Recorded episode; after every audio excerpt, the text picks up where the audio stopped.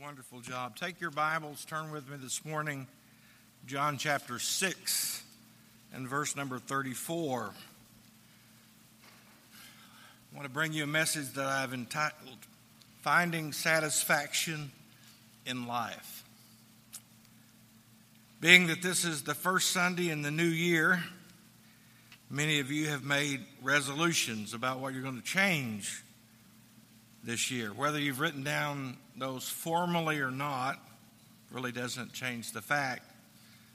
One of the greatest challenges facing us as, a, as human beings is to engage our lives in what will produce lasting satisfaction. All too often, we give ourselves in the pursuit of something, and yet when we achieve it, it does not produce the satisfaction that we had hoped for. In the 1930s, the most famous living author at that time, name was William Somerset Maugham. He was an accomplished novelist, playwright, short story author. He enjoyed incredible popularity and great wealth. In fact, he lived his latter years living in opulence in a villa on the Mediterranean. Shortly before his death, he was visited by his nephew Robin. When he arrived, he found his uncle reading a Bible that he had sent him. And he was reading the passage which says, What shall it profit a man if he gain the whole world and lose his soul? Maugham said, I must tell you that that text used to hang opposite my bed when I was a child. Course, it's all a, all a bunch of bunk, but I thought it quite interesting all the same. That evening after dinner, Maugham flung himself down onto the sofa and he said, Robin, I'm so tired. Burying his hands, his face in his hands, he went on, I've been a failure, a failure the whole way through my life. Well, his nephew, trying to encourage him, said, Well, you're the most famous writer alive. Surely that means something. He responded, I wish I'd never written a word. It has brought me nothing but misery, and now it's too late to change. It's too late. Shortly after that visit, his uncle died. It's kind of a grim story. Maugham was one of the most famous and celebrated men of his generation, a man who had everything and yet did not find satisfaction in any of it. The Lord does not want anyone to come to the end of their life their earthly existence only to recognize that none of the things that they had sought give any satisfaction. So he points to faith in himself as the only true source of eternal satisfaction. Now, previously in John chapter 6, we had looked at how many in the crowds were, who followed Jesus were following him for the wrong reasons. They had witnessed the miraculous feeding of the 5,000 with five small loaves and two small fish, and they all seemed to be, all they able, were seemed to be able to do was make a physical connection. They wanted Jesus to continue to meet their physical need for food. In fact, in verse 30, they say that if he will provide a satisfactory sign, i.e., another miracle, that they will believe that He is the Messiah. In fact, they had in their minds what that suitable miracle would be. That miracle would be for Jesus to again provide manna for heaven from the, for them. They believed this because the rabbis has said that the coming Messiah would again give them manna. Therefore, the people were challenging Jesus to produce the bread of God, the manna from heaven, in order to prove his claims to be the Messiah.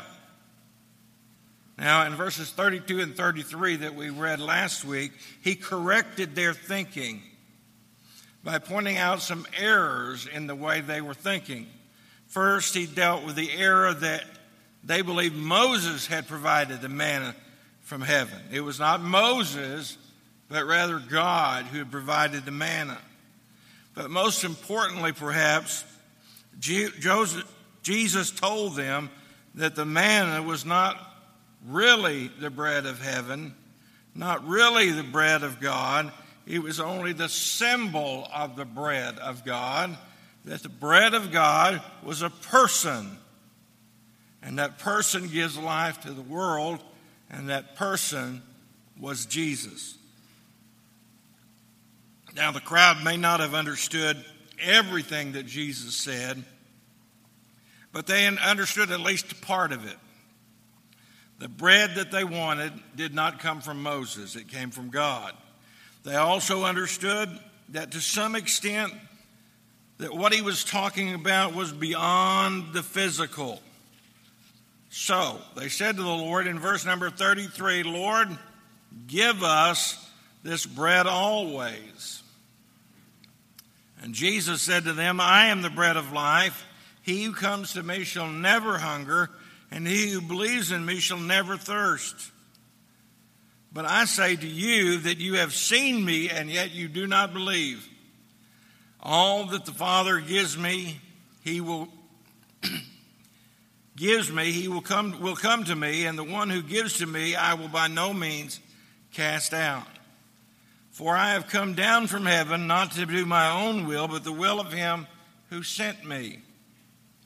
This is the will of the Father who sent me, that of all he has given me, I should not lose nothing, but should raise it up at the last day. And this is the will of him who sent me, that everyone who sees the Son and believes in him may have everlasting life, and I will raise him up in the last day. This morning, I want you to see four things that this passage teaches us about Jesus. First of all, Jesus is the source of life. There are two broad, significant truths in this very small portion of verse 34. I am the bread of life. Now, first of all, I want us to look at that statement I am. To understand the impact of what Jesus has just said when he uttered the words, I am the bread of life, we have to travel back in the Old Testament all the way to the moment when God revealed himself and his personal name to Moses in Exodus chapter 3 and verse 14. God had sent Moses to be his spokesman in Egypt, and Moses said, How will the people know that you have sent me? And God's answer was, Tell the people I am has sent you. The phrase I am means the one who was and is and always will be. It was a statement of deity. From that time forward, the Jews associated the phrase as a claim to deity. So when Jesus declares in John 8 and verse chapter 8 verse 58 and before Moses was I am he absolutely shocked his listeners, for they understood what he was saying very clearly. He was saying, I am God. At this point, his enemies wanted to stone him for blasphemy, and understandably so. For either this was the truth, or he was deluded and it was a lie we're going to find that seven times in this gospel, the gospel of John, Jesus said who he was using the statement, I am. And each time he deepens our understanding of his provision for us. In chapter 6 and verse 35, he says, I am the bread of life. In chapter 8 and in verse 12, he says, I am the light of the world. In chapter 10 and verse 7, he says, I am the door. No man cometh unto the Father except by me. He says in chapter 10 and verse 11, I am the good shepherd. In chapter 11, verse 25, he says, I am the resurrection and the life.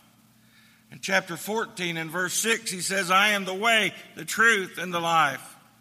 And in chapter 15 in verse 1, he says, I am the vine.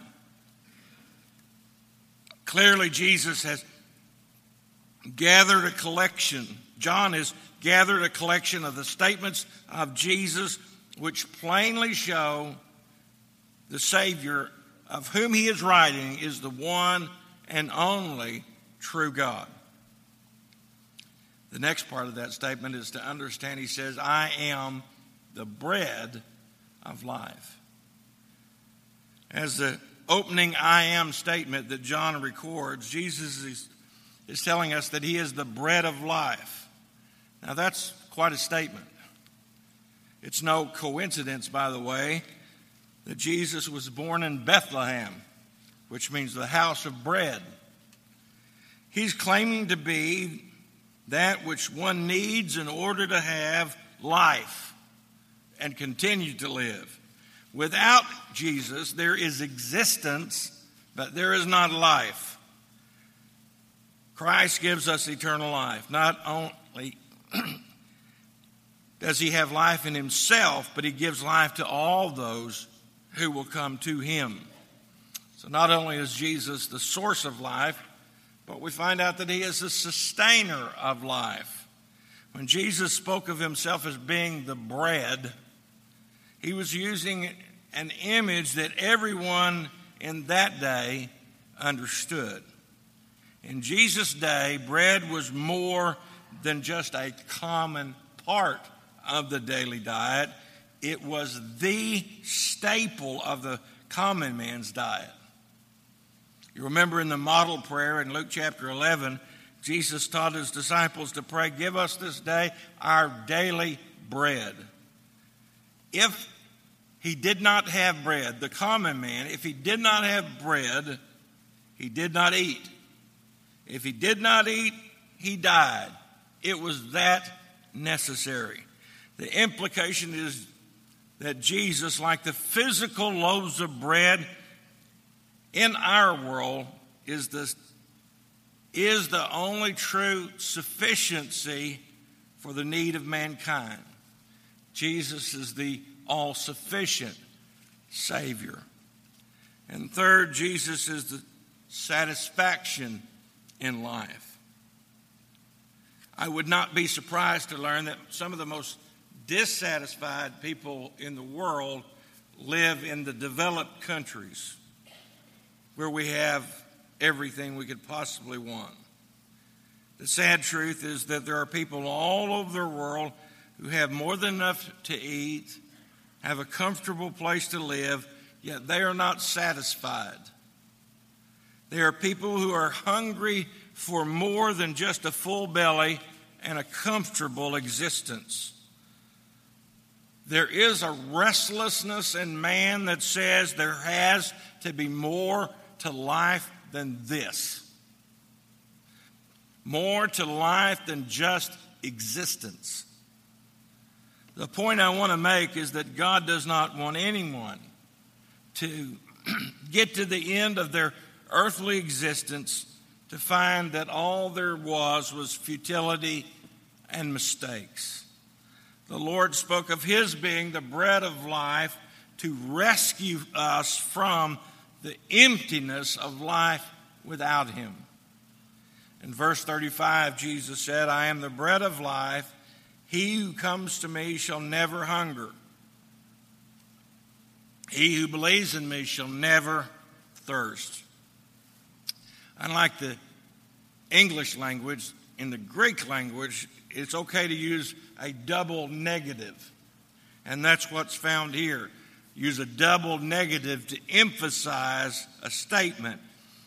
He literally says, He who comes to me shall never, ever hunger again. In addition to the double negative, there is an added adverb so that it would literally read, He who comes to me will never, ever, at any time hunger. Jesus is affirming in the most dramatic way possible the satisfying nature of the life that he brings. The prophet Isaiah wrote in Isaiah chapter 55 and verse 1 Come, all you who are thirsty, and come to the waters. And you who have no money, come and eat. Come, buy wine and milk without money and without cost. Why spend money on that which is not bread and labor on that which does not satisfy? Listen, listen to me, and eat what is good, and your soul will be delighted in the richest of fare. Give ear and come to me. Hear me that your soul may live. Now, obviously, what's being promised here is a satisfaction of our spiritual hunger the hunger for meaning, the hunger for peace, the hunger for contentment. It is the Lord and the Lord alone who will give us the lasting satisfaction of our innermost desires. All other sources will fail to satisfy. Sure, wealth can satisfy you for a while, but it can never really bring you peace. Fame can satisfy for a while, but it can never give you a lasting sense of the meaning to life. Even success only gives momentary contentment. The alternative to this is, to, is the satisfaction that is found in Jesus alone. Notice verse number 36 begins with the word, the conjunction but, a strong contrast. But I say to you that you have seen me, and yet you do not believe.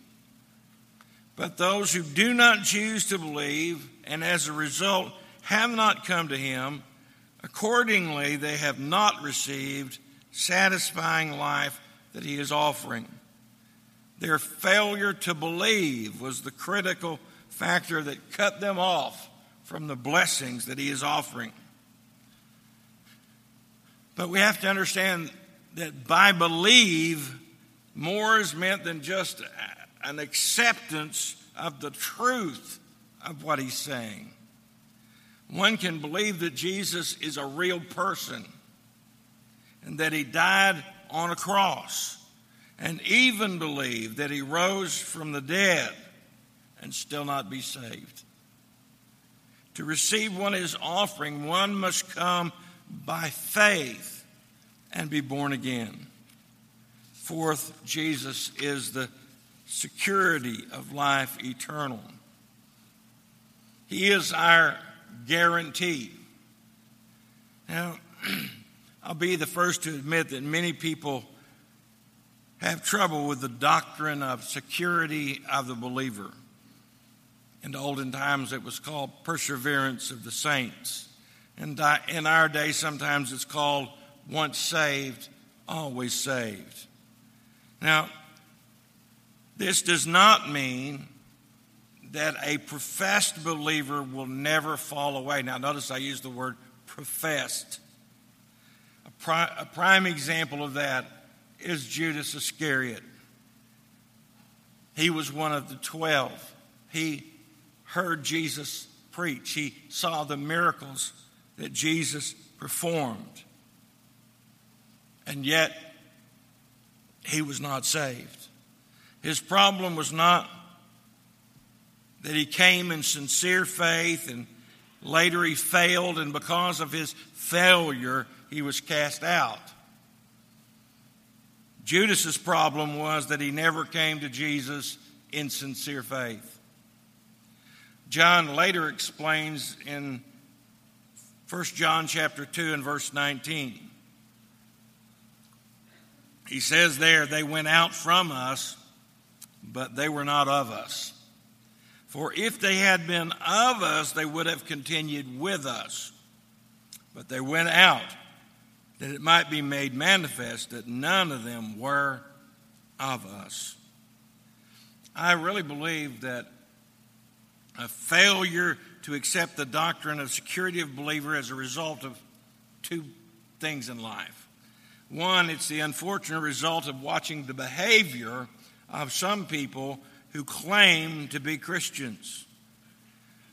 These people who erroneously think that this gives them some kind of license to sin, that they've been saved in the past, but now they can do whatever they want because I'm saved. Once saved, always saved. They believe because they have walked an aisle or because they have prayed a prayer or because they have joined a church, that transaction is a guarantee that regardless of what they do, they will always be saved. Now, while it is true that they are not saved or lost by any action on their part, if they are saved, the Bible says they are changed. 2 Corinthians 5:17 says, "If anyone is in Christ, he is a new creature. Old things have passed away, and all things have become new." That tells me that if a person has truly been saved, then they are changed. Although they, they can still choose to sin they will never be happy in sin again. Secondly, I believe that some people reject the doctrine of security because they do not truly understand what it means. They doubt security because they believe their security depends upon themselves and what they can do. They believe, I don't believe I can live up to it. I don't believe I can hold the standards. And the answer to that is true, you can't. You can't. But since I never did anything in the first place to save myself other than to accept the free gift of grace, I can't do anything to keep myself saved either. My salvation and my security rest in the hand of Jesus. Now, I want you to notice three things about Jesus being our security for life and eternity. First of all, all who are chosen will come. He says in verse 37 All that the Father gives me will come to me. Now, this verse speaks of those great mysteries the sovereignty of God and the election of God. That those who are chosen will come. Yet, God is not standing on the sidelines, just a helpless spectator until we decide that we want to believe. And then and only then does he come into the process. The truth is, no one comes to Jesus unless for the Father draws him. From the beginning to the last, our salvation is something that God brings about. Yes, we are called upon to repent and believe, but the process still begins with God. Not only will all who are chosen come, but all who come will be welcomed. And the one who comes to me, I will by no means cast out.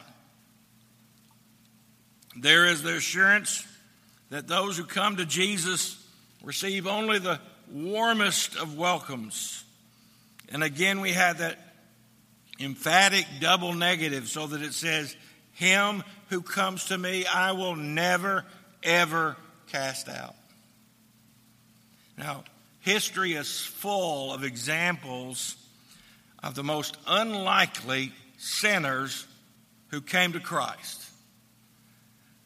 John Newton, preacher, author of the great hymn Amazing Grace, was, from a human perspective, one of the least likely men to be saved. He was engaged in the slave trade, and he was so vile that he could hardly be thought to be a recipient of God's grace. Another man, another example is a man that we know as Saint Augustine. Yet in his youth, he was so captivated by sexual sin that any thought of him being saved was hard to conceive. And of course, we can't leave out the Apostle Paul.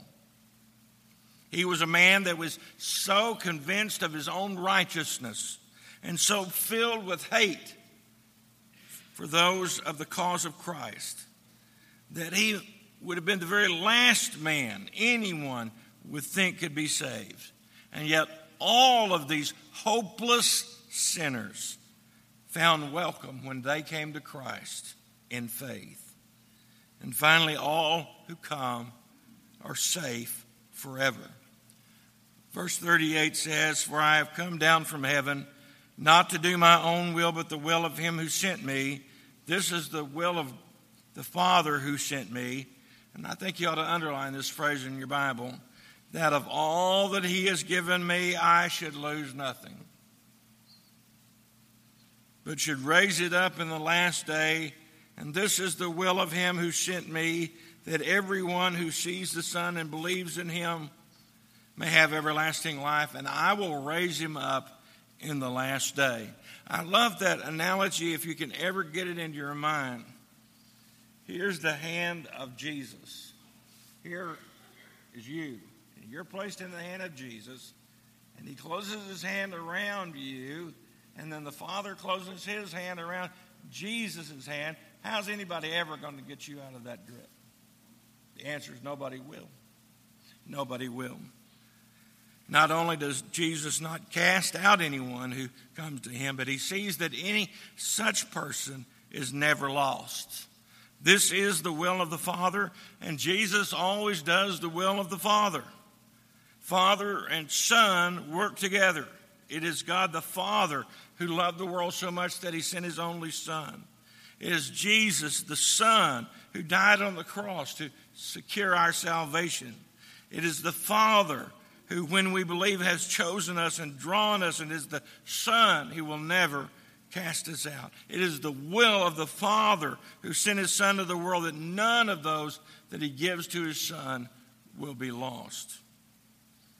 F.B. Meyer states it this way He stands between all of us and all of our Satan assailants, whether they, the, they are the righteous demands of the law or the dark and malignant powers of hell. Ever he is asserting himself between our enemies and ourselves, covering us, acting as our shield and buckler, and receiving into his own royal heart the, the blows that were meant for our worthless selves. We cannot be lost.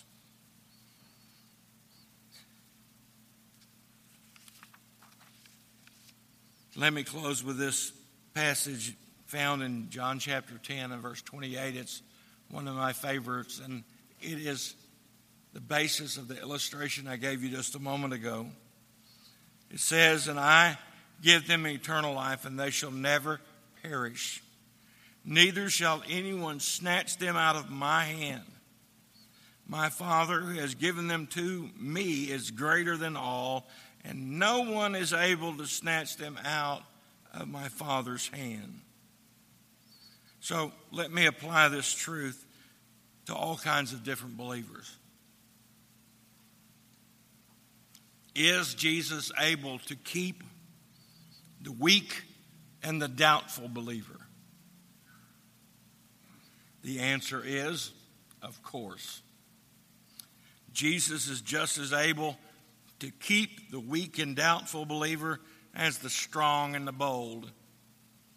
Our security is not found in our ability, but in the ability of Christ. What about the children? We rejoice when the children come to the Lord in the, early in their lives. But is Christ able to keep children who have truly believed? Of course. Jesus is able to keep even the smallest of his sheep. What about the elderly Christian with physical restraints and waning strength. Can Jesus keep me till the end? Of course he can. As our strength wanes, his does not. Jesus is the source of life. Jesus is the sustainer of life. Jesus is the satisfaction of life, and Jesus is the security of life. Let's pray. Father, thank you for all that you do for us. Thank you, first of all, for your love. A love that allowed your only Son to come up, to come and take residence here on the earth. And that would have been sacrifice enough.